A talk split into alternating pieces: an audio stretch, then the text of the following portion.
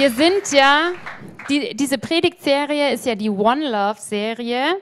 Ähm, One Love heißt, wir machen das gemeinsam mit anderen Gemeinden in Nürnberg. Aber dir geht erstmal die Frage an dich, wer bist du? Und dann erzähl uns doch mal vielleicht kurz, was ist denn dieses One Love überhaupt? Vielen Dank für die freundliche Begrüßung. Ich bin Dirk.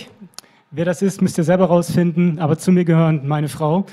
Die findet ihr zwischendurch in der Alpha-Buchhandlung, aber nicht vor dem Tresen, sondern hinter dem Tresen. Also wenn ihr ein gutes Buch, eine gute Beratung braucht, Alpha-Buchhandlung.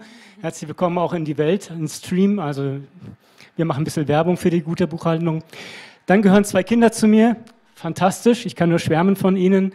Ich habe vorhin gesagt, sie sind aus dem Gröbsten raus. Sie waren nie im Gröbsten drin. Was für ein Segen, was für eine Bewahrung. Ja. Ähm, genau. Ähm, ich habe noch nie so lange an einer Stelle gelebt wie hier in Nürnberg. Also wir sind seit 2001, 2000, nee, seit 2000, November 2000 hier in Nürnberg gelandet. Und seit wenigen Jahren bin ich in der LKG in Nürnberg angestellt. So cool. Die LKG in der Strauch. Dazu habe ich auch so ein bisschen äh, Verbindung von früher tatsächlich. Die kenne ich ein bisschen. Wie kommst denn du jetzt zu One Love und was ist das Ganze? Ja, danke für die Erinnerung der zweiten Frage. Sehr fein. Ähm, als Pastoren treffen sich manche jedenfalls von denen regelmäßig zu einer, ich würde mal fast sagen, so eine Art Hauskreis. Und das finde ich total besonders, dass wir aus unterschiedlichen Gruppen, Gemeinschaften, Werken, Kirchen, die, man sich, die sich vielleicht irgendwann in der Vorzeit auseinandergesetzt haben, im wahrsten Sinne des Wortes, dass sie sich jetzt zusammensetzen und dass sie nicht nur brüderlich miteinander zusammen sind, das können wir uns gar nicht aussuchen, dass wir Brüder sind, aber dass auch noch Freundschaft entsteht und dass wir uns aufeinander freuen und dass wir so miteinander unterwegs sein können und dass wir über One Love sozusagen das erweitern können, nicht nur ein paar einzelne Pastörchen, sondern die ganzen Gemeinschaften und Werke miteinander Befreundschaftung und Sympathie und Verlässlichkeit und Wertschätzung erleben und sich darin eins machen. Wow. Ja, ist es was, was ich total schätze an Nürnberg. Tatsächlich diese Einheit unter den Gemeinden. Ich freue mich auf die Predigt, Dirk. Ich durfte sie schon einmal genießen äh, und freue mich jetzt auf die zweite Runde. Ich möchte dich noch kurz segnen und dann starten wir. Vater, ich danke dir, dass du ein Gott der Einheit bist. Und ich danke dir, dass du uns zusammenführst. Und ich danke dir, dass Dani heute in der Chapel predigen darf. Und ich danke dir, dass Dirk hier ist, Herr. Und ich bete, dass du uns in Nürnberg zu Gemeinden machst, die dich kennen, die mit dir verbunden sind und diese Schätze heben, die du ähm, für uns für uns hast und die du uns schenken möchtest, Herr. Und ich segne den Dirk mit deiner Weisheit, mit deinem Reichtum, mit deiner Fülle auch mit dem, was du heute für uns hast, Herr. Amen. Dankeschön.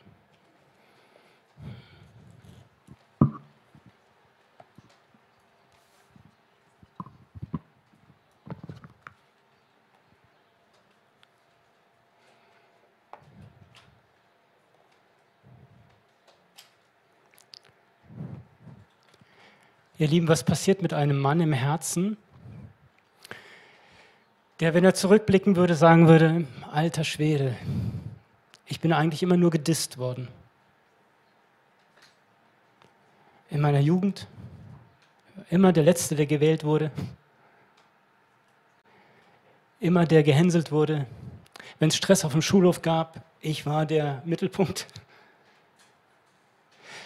Und ich habe eben erlebt, wie ich abgelehnt werde und und dann habe ich irgendwann gedacht, jetzt drehe ich den Spieß um. Wenn ihr mich mir nicht wollt, will ich mit euch nicht. Und ich verbinde mich mit denen, die ihr überhaupt nicht mögt, und ich werde deren Finanzbeamter. Welche Geschichte? Hallo, come on. Ihr solltet doch ausgeschlafen sein. Und dann klettert dieser Zachäus auf den Maulbeerbaum, weil er irgendetwas von Jesus gehört hat. Und er will sich ein eigenes Bild machen. Und aufgrund seiner guten Erfahrung des Gedisstwerdens weiß er, da habe ich keine Chance, da durchzukommen, die lassen mich eh nicht durch, also kletter ich aufs Bäumchen. Beweglich genug bin ich gerade noch. Für den Baum geht's. Und was passiert in dem Herzen dieses Mannes? der so unterbrochen wird in seinem Leben und vom Baum geholt wird. Mit den Worten, hey Zachäus, heute muss ich bei dir zu Gast sein. Ihr Lieben, was passiert mit einer Frau und in ihrem Herzen, die auf den Marktplatz quasi ausgeschüttet wird, hingeschmissen wird und die genau weiß, die natürlichste Reaktion, die jetzt folgen wird, ist, dass demnächst die Brocken fliegen. Dass irgendeiner den ersten Stein nimmt und werfen wird. Und dann werde ich getroffen. Irgendwo am Oberkörper und irgendwann am Kopf. Und das ist mein Ende. Und dann ist diese furchtbare Stille, wo nichts passiert. Und dann diese Erlösung, dass dieser Prediger sich zu dieser Frau runterneigt und sagt, hat dich niemand verurteilt? Und sie diese Worte hört, dann will ich es auch nicht tun. Gehe hin im Frieden, sündige ihn fort nicht mehr. Freunde, was passiert in so einem Menschenleben, in dem Herzen? wenn das bisherige Leben so drastisch unterbrochen wird, so ganz anders weitergeht, als es bisher sich abgezeichnet hat. Was passiert mit dem Mann, der frustriert seine Netze säubert und vielleicht auch flicken muss und enttäuscht ist über die vergangene Nacht, weil wieder nicht genug in das Netz reingekommen ist und die Barsche am See Genezareth einfach irgendwie nicht äh, das Netz finden? Was passiert mit diesem Mann, der da gerufen wird und sagt, hey, ich bräuchte noch mal dein Boot, könntest du mich noch mal rausrudern? Ah, ich habe echt keinen Bock, ich will jetzt schlafen gehen. Was passiert mit diesem selbigen Fischer, der dann im Boot eine Predigt anhören muss, ob er sie ausgesucht hat oder nicht? Ihr seid ja wenigstens noch freiwillig hier. Aber der dann hört, eine Art und Weise von Evangelium, die sein Herz berührt, und der dann noch einmal rausgeschickt wird und nochmal am helllichten Tag die Netze auswerfen soll und den Fang seines Lebens macht. Was passiert in so einem Herzen? Die Bibel sagt, was in so einem Herzen passiert. Der Petrus erkennt, dass er nicht zu Jesus passt. Jesus, geh weg von mir. Ich bin ein sündiger Mensch. Du und ich, wir passen nicht zusammen. Das, das funktioniert nicht.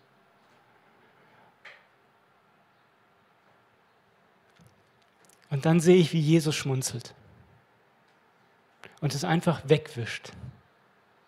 Dieses Selbstverständnis des Petrus. Und sagt, Petrus, leg's Netz weg. Komm mit mir. Komm. Ich will dich zu einem Menschenfischer machen. Komm in meine Nähe, bleib bei mir. Ich will mit dir was machen.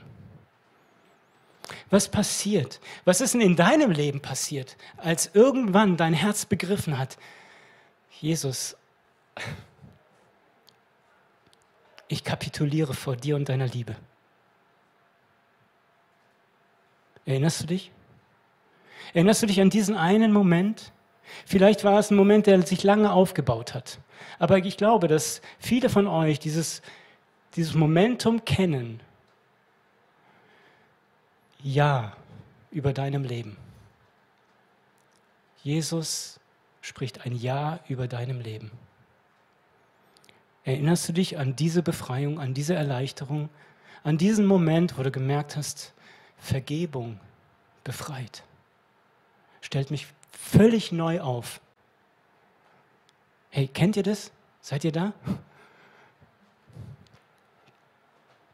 Lass uns mal hineinschauen, was das Programm Jesu gewesen ist und noch immer ist. In Lukas 4, diese sogenannte Antrittspredigt Jesu. Lukas 4, die Verse 17 bis 21.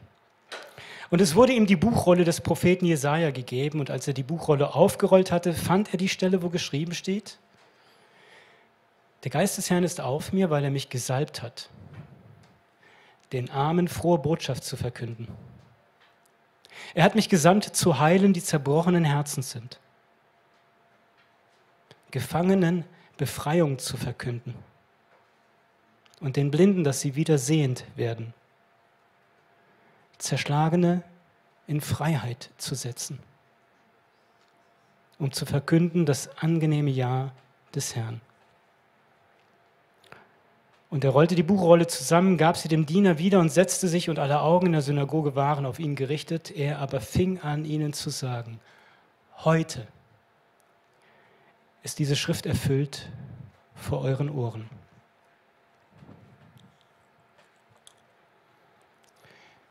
Wenn einem Armen frohe Botschaft geredet wird, was ist die Grundmentalität eines armen Menschen? Der ist Tag und Nacht damit beschäftigt zu überlegen, wie geht es weiter. Stell dir mal eine Seelenstimmung vor, die, die sozusagen leitend in deinem Leben wäre, die immer diese Sorge denkt, wie geht es denn bloß weiter?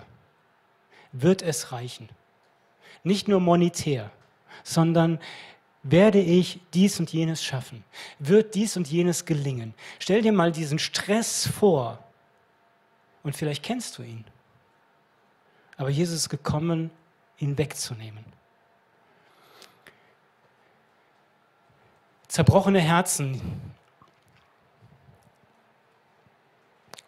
Woran zerbricht ein Herz? Vielleicht hast du mal vertraut und das ging schief.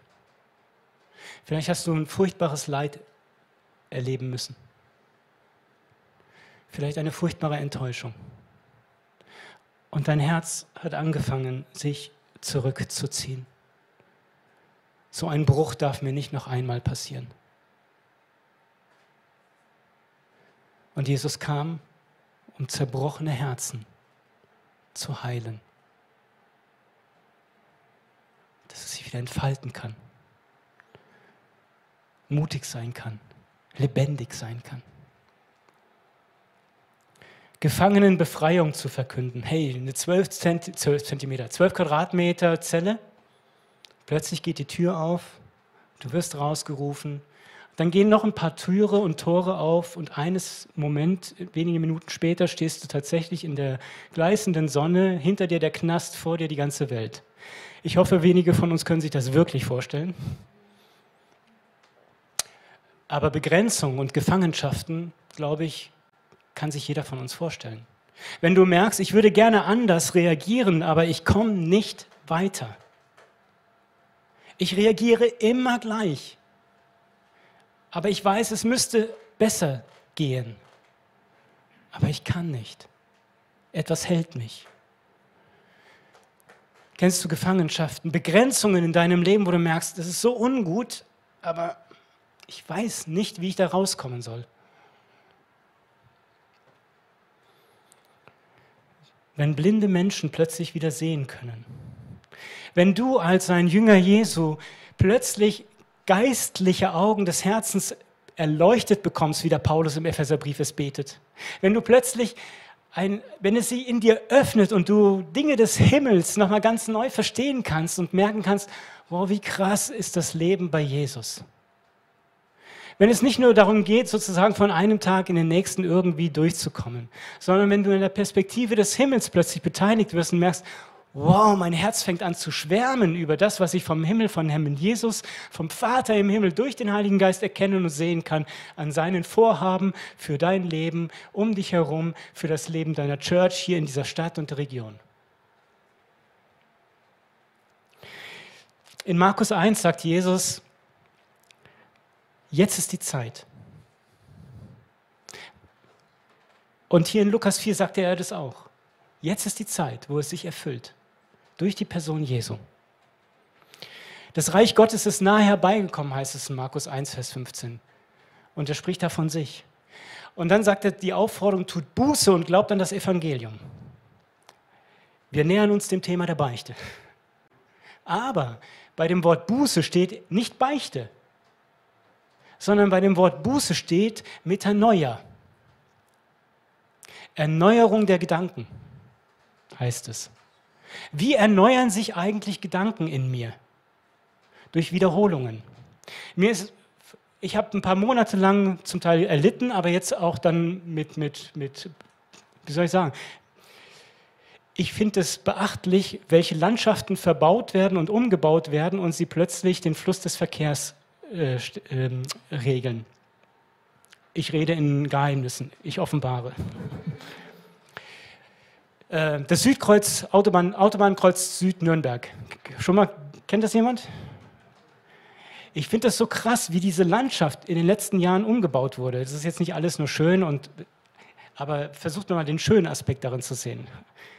Also da sind Wege verändert worden, damit es in Zukunft leichter wird.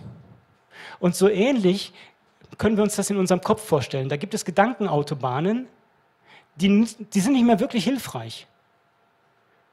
Es ist nicht hilfreich, wenn du morgens in den Spiegel schaust und sagst, ich Vollpfosten. Es ist nicht hilfreich, wenn du ständig an dir rumzweifelst und nöhlst und das möglicherweise dann auch noch weitergibst. Als ein Kind Gottes ist das nicht passend. Aber wie komme ich denn in ein Selbstwertgefühl aus dem Evangelium heraus? Wie komme ich denn in die Freiheit, in die Leichtigkeit, in die Gnade und Barmherzigkeit? Und etwas, was in uns selbst passieren kann, ist, dass wir gedanklich unsere neuen Autobahnen bauen mit dem Evangelium.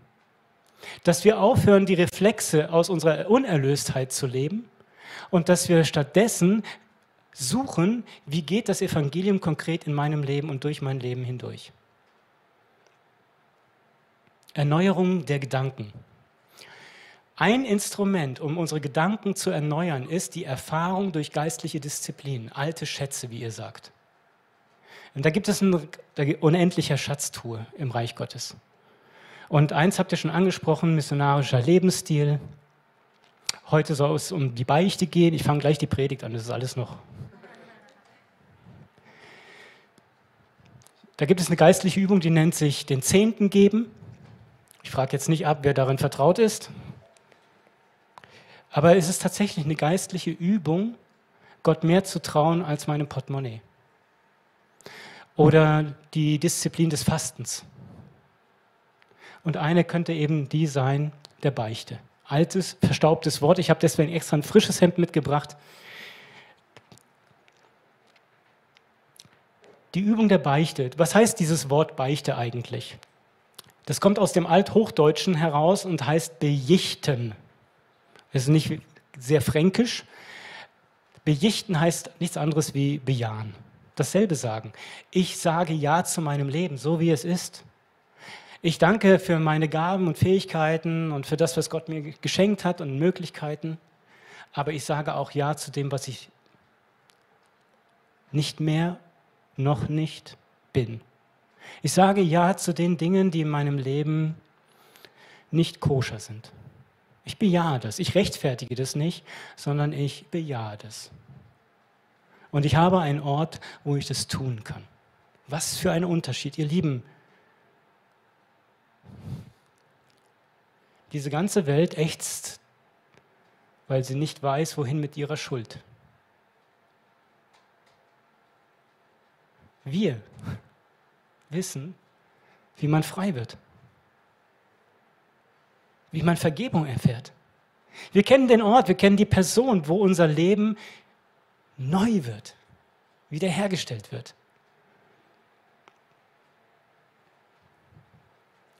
All unsere Sünden sind Notlösungen für Probleme, die wir nicht besser wissen zu managen. Wir sind vor einer Herausforderung und wenn wir nicht uns vom Evangelium her leiten lassen, suchen wir nach Art und Weisen und manche Verstrickung folgt dem.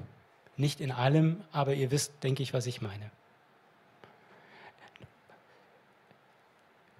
Wir können unsere Notlösungen in die Erlösung bringen. Ich will uns ein paar Fragen rhetorisch stellen, ich habe auch ein paar Antworten dabei, um die Praxis der Beichte. Wie erkenne ich denn nun, dass manches in meinem Leben nicht so koscher ist, dass der Jesus sagt, Applaus, super, stark, mach nur weiter so. Sondern dass er sagt, hm, lieber Freund, lass uns mal darauf schauen. Wie erkenne ich das? Viele Dinge, von denen wir denken, dass sie nicht in Ordnung sind, kennen wir. Und dann gibt es auch so eine, Falle, wo wir manchmal denken, das ist nicht in Ordnung, obwohl es überhaupt nichts mit Sünde zu tun hat. Und das ist das Schöne des Evangeliums, dass der Heilige Geist, wie bei der Schöpfung, er macht das Licht an. Und wenn der Herr Jesus durch seinen Geist uns aufmerksam macht auf etwas, was nicht in Ordnung ist, dann wissen wir, okay, das ist eine Hilfe. Und ich kann es loswerden. Und ich muss mich nicht dauernd mit diffusen Schuldgefühlen äh, ab, abmühen und irgendwie deckeln, sondern ich kann den Heiligen Geist einladen zu sagen, Herr, mach mich aufmerksam. Wenn man jetzt zum Beispiel die Übung der Beichte in sein Leben äh, integrieren möchte, dann könnte man hingehen und sagen, also viermal im Jahr oder so suche ich bewusst ein Gespräch, wo ich Beichte gestalte. Und dann ist die Frage, woran kann ich mich, wie kann ich mich denn persönlich vorbereiten? Einen Ablauf werden wir nachher mal schauen, aber ich habe euch ähm, mal für die zehn Gebote einen ganzen Fragenkatalog mitgebracht. Also wenn es heute Nacht so heiß ist, dass ihr nicht schlafen könnt, lest nochmal diesen Katalog. Es sind nur drei Seiten, ungefähr in, in neun, neuner Schrifttyp, glaube ich, geschrieben. Ne, also es sind einfach Fragen und es geht nicht darum, um die jede Frage abzuarbeiten, sondern dass die Fragen euch leiten, euch ein bisschen Lust machen oder aufmerksam machen, zu sagen, oh, an der Stelle, das habe ich so noch gar nicht betrachtet. Ich will mal darüber nachdenken. Und wenn ihr dann merkt, da ist etwas zwischen dem in deinem Leben und der Weise Jesu nicht so deckungsgleich, aufschreiben. Festhalten.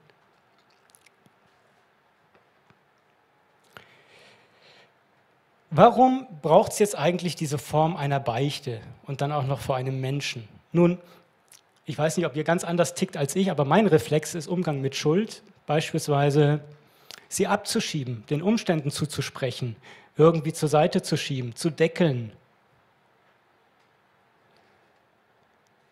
Passt schon irgendwie. Ich lebe von der Gnade Gottes, es geht schon irgendwie weiter. Und mich zieht es auch nicht so sehr in die Beichte. Da ist ein bisschen Stolz in meinem Leben, nicht nur ein bisschen. Da ist Scham in meinem Leben. Wieso soll ich mich vor einem Menschen so offenbaren? Da ist viel Individualismus, Menschenfurcht, Verharmlosung, Nachlässigkeit, mangelnde Selbstwahrnehmung. So vieles, was mich aus meiner Kreatürlichkeit hindern will, immer wieder in die Heiligkeit Gottes zu treten. Warum vor einem Menschen beichten? Auf der Rückseite dieses kleinen Fragenkatalogs, den ich euch mitgebracht habe und ihr euch beim Ausgang, wenn ihr möchtet, mitnehmen könnt, sind ein paar Gedanken von Dietrich Bonhoeffer. Ähm, und ich lese mal einen Gedanken vor. Woran liegt es, sagt er in seinem Buch Gemeinsamen Leben? Woran liegt es, dass es uns oft das Sündenbekenntnis vor Gott leichter wird als vor dem Bruder. Gott ist heilig und ohne Sünde. Er ist ein gerechter Richter des Bösen und ein Feind allen Ungehorsams. Der Bruder aber ist sündig wie wir. Er kennt die Nacht der heimlichen Sünde aus eigener Erfahrung. Sollten wir nicht auf sollten wir nicht den Weg zum Bruder leichter finden als zu dem heiligen Gott? Und wir merken diese Anspannung, die der Dietrich Bonhoeffer da auch beschreibt oder in unserem eigenen Herzen ist. Wenn ich merke, ich habe irgendwo ein Fettnäpfchen versenkt, fällt es mir relativ leicht zu sagen, Herr Jesus, vergib mir. Noch jemanden? Seid ihr noch da? So heiß? Ich habe Adrenalin, ich weiß nicht, wie es euch geht. Aber allein schon der Gedanke, ich verabrede mich jetzt mit einem, der eigentlich genauso sündig ist wie ich, aber vor dem offenbare ich. Und ich wünsche euch sehr, dass ihr heute Vormittag hier mit einem Mut rausgeht, zu sagen, ich probiere das jetzt mal aus. Ich verabrede mich mit einem Bruder, mit einem Freund. Und ich, ich habe nicht gewusst, dass ihr schon so weit seid als Gemeinde, dass ihr schon get it free, heißt es. Also ihr seid ja eigentlich schon. Das, was ihr jetzt heute Morgen hört, geht auch nur, dass ihr es anderen erzählt. Ja? Ist gar nicht für euch, sondern durch euch. Okay? Genau, deswegen können wir ganz schnell gucken, wie geht Beichte. Das erste ist, das Beichtgeheimnis bleibt safe. Das, was ihr zu hören bekommt oder das, was ihr einem anderen anvertraut, ist safe. Wird nicht weitergetragen, in keinster Weise. Wie könnte man sich jetzt eigentlich auf so eine Beichte vorbereiten? Also zum einen aufgrund eines Beichtspiegels Ich schreibe die Dinge einzeln und konkret auf, ohne Rechtfertigung. Ich schreibe sie einfach auf, was ich versemmelt habe. Dann verabrede ich mich mit einem Vertrauten und ihr Schwestern sucht euch bitte eine Schwester und ihr Brüder sucht euch bitte einen Bruder. Anderes ist echt kompliziert. Okay? Und wir wollen es ja leicht haben und beschwinglich und befreiend. Gut, dann die Durchführung. Also, ihr habt euch begrüßt, habt euch ein nettes Eckchen gesucht, wo ihr miteinander reden und beten könnt. Zum Eingang könnt ihr einen Psalm lesen, einen Bußpsalm. Könnt ihr mal googeln, welchen ihr nehmt. Ein zwei oder drei habe ich vorgeschlagen. Dann betet ihr um die Gegenwart Jesu. Wo zwei oder drei in meinem Namen versammelt sind, da bin ich mitten unter ihnen. Ihr ergreift im Glauben die Gegenwart Jesu. Ihr könnt euch auch noch einen Stuhl dahinstellen, dass ihr wisst, also mein Beichthörer, ich beichte und da der Jesus, okay? Und nach dem Gebet um die Gegenwart Jesu sprichst du deine Beichte aus. Sehr konkret, nicht pauschal, sondern konkret die Dinge, die dir offenbar geworden sind. Du sprichst sie aus und bittest Jesus um Vergebung. Und der Beichthörer, der hört eigentlich gar nicht richtig zu. Der betet innerlich nur für dich. Und er wird dir dann im Namen Jesu die Vergebung Jesu zusprechen. Dann könnt ihr miteinander dankend beten, anschließend ein Tisschen, keine Ahnung, was ihr gerne trinkt. Vielleicht gibt es auch noch ein Gespräch über das eine oder andere, was jetzt nochmal aufgegriffen werden sollte. In aller Freiheit. Letzter Gedankengang. Wozu diese Schätze von Beichte oder Fasten oder missionarischer Lebensstil oder dem Zehnten und viele andere Übungen, warum diese geistlichen Schätze neu bergen, abstauben und neu für sich in Anspruch nehmen? Das regelmäßige Beichten, um bei heutigem Thema zu bleiben, das formt das Gewissen und bringt das Vergangene in Ordnung. Aber es hilft auch für das Zukünftige. Du wirst sensibler für dein Herz und wo dein Herz abgelenkt wird von Jesus. Mit der Beichte wird die Macht der Sünde gebrochen. Das, was ich anfangs ein bisschen erzählt habe über diese Antrittspredigt Jesu, die er gehalten hat von den Gefangenen, von den Blinden, von den Zerschlagenen, von denen, die ein kaputtes Herz in sich tragen. Und das, was du vielleicht einmalig, erstmalig, vielleicht auch schon wiederholt in der Vergangenheit selber erlebt hast, wo Jesus dir durchgeholfen hat, in etwas Neues hinein. Das kann sozusagen für dich zur Kultur werden, dass du jeden Tag neu und ein paar Mal im Jahr auch nochmal so grundreinigend diese Freiheit hinein, hinein nimmst in dein Leben. Ich habe von den Armen gesprochen und diese Mentalität zu sorgen, wie geht es bloß morgen weiter? Und das Evangelium, das, der Reichtum des Evangeliums will dich dahin führen zu sagen, Herr, ich bin bestens versorgt.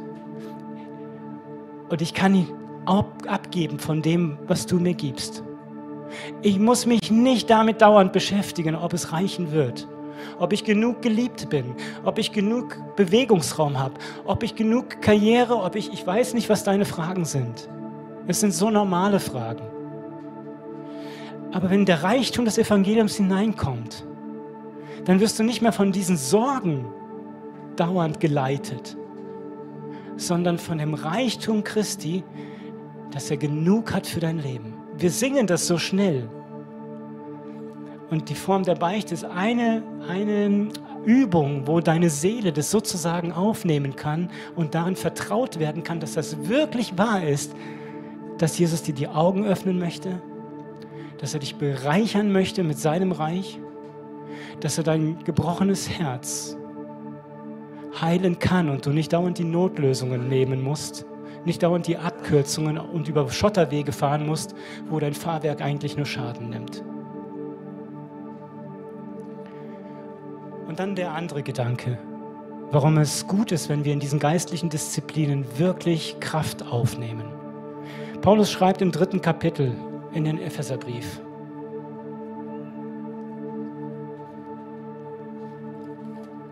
Ich bin sicher, dass ich es hatte.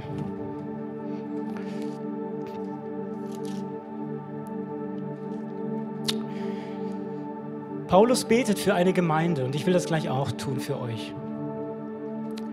Und im dritten Kapitel schreibt er betend, deshalb beuge ich meine Knie vor dem Vater unseres Herrn Jesus Christus, von dem jedes Geschlecht im Himmel und auf Erden den Namen erhält. Jetzt kommt's, dass er euch nach dem Reichtum seiner Herrlichkeit gebe, durch seinen Geist mit Kraft gestärkt zu werden, an dem inneren Menschen ist die Berufung für dein Leben, dass dein Leben noch stärker im Inneren wird. Du magst schon eine proper Person sein. Ich will das überhaupt nicht in Frage stellen. Hey, aber da ist noch mehr im Reich Gottes. Da ist noch mehr Gnade und Kraft vom Himmel für dein Leben, in den Bezügen, in denen du lebst. Die Leute werden irritiert, noch mehr, noch mehr irritiert sein über dich. Sie werden vielleicht fragen, sag mal, wie kannst du das aushalten? Warum kannst du den Kollegen immer noch lieb gewinnen? Warum, warum, warum? Was hast du, das ich nicht habe? Und dann kannst du sagen, wer in deinem Herzen ist. Und wer dich immer wieder neu einholt und wiederherstellt. Und wisst ihr, je, das ist, klingt jetzt ein bisschen gefährlich, wenn ich das so sage, aber versteht es bitte richtig. Je reiner wir unser Herz halten mit dem, was wir dazu tun können, desto mehr Raum und Platz ist für die Gegenwart Gottes in unserem Herzen. Bitte nicht falsch als Leistungssport verstehen. Aber hier haben wir mit der Beichte eine, eine Möglichkeit, wo wir Jesus ehren können, sagen können, Herr, du hast alles gegeben, wie wir es gesungen haben. Hier bin ich und ich gebe dir alles, haben wir auch gesungen. Und ich gebe dir meine Freude, meine, mein Glück, meine Hoffnung, aber auch meinen Mülleimer. Und ich trage ihn jetzt raus vor deine Füße auf dem Berg von Golgatha. Ich lade uns ein zu beten.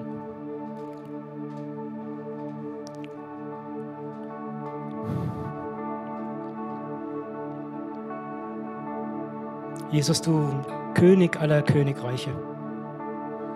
Du Herr aller Herren, du hast Menschen befreit von jeher und bis in alle Ewigkeit.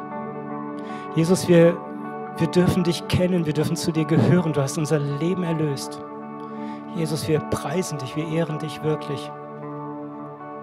Und wir beten, Jesus, dass du uns hilfst, wirklich in deine Gegenwart immer wieder neu einzutreten und dass uns das, was schief läuft und was unsere Seele so bedrängt immer wieder, dass uns das nicht hindern darf, sondern dass wir es auspacken und dir hinhalten.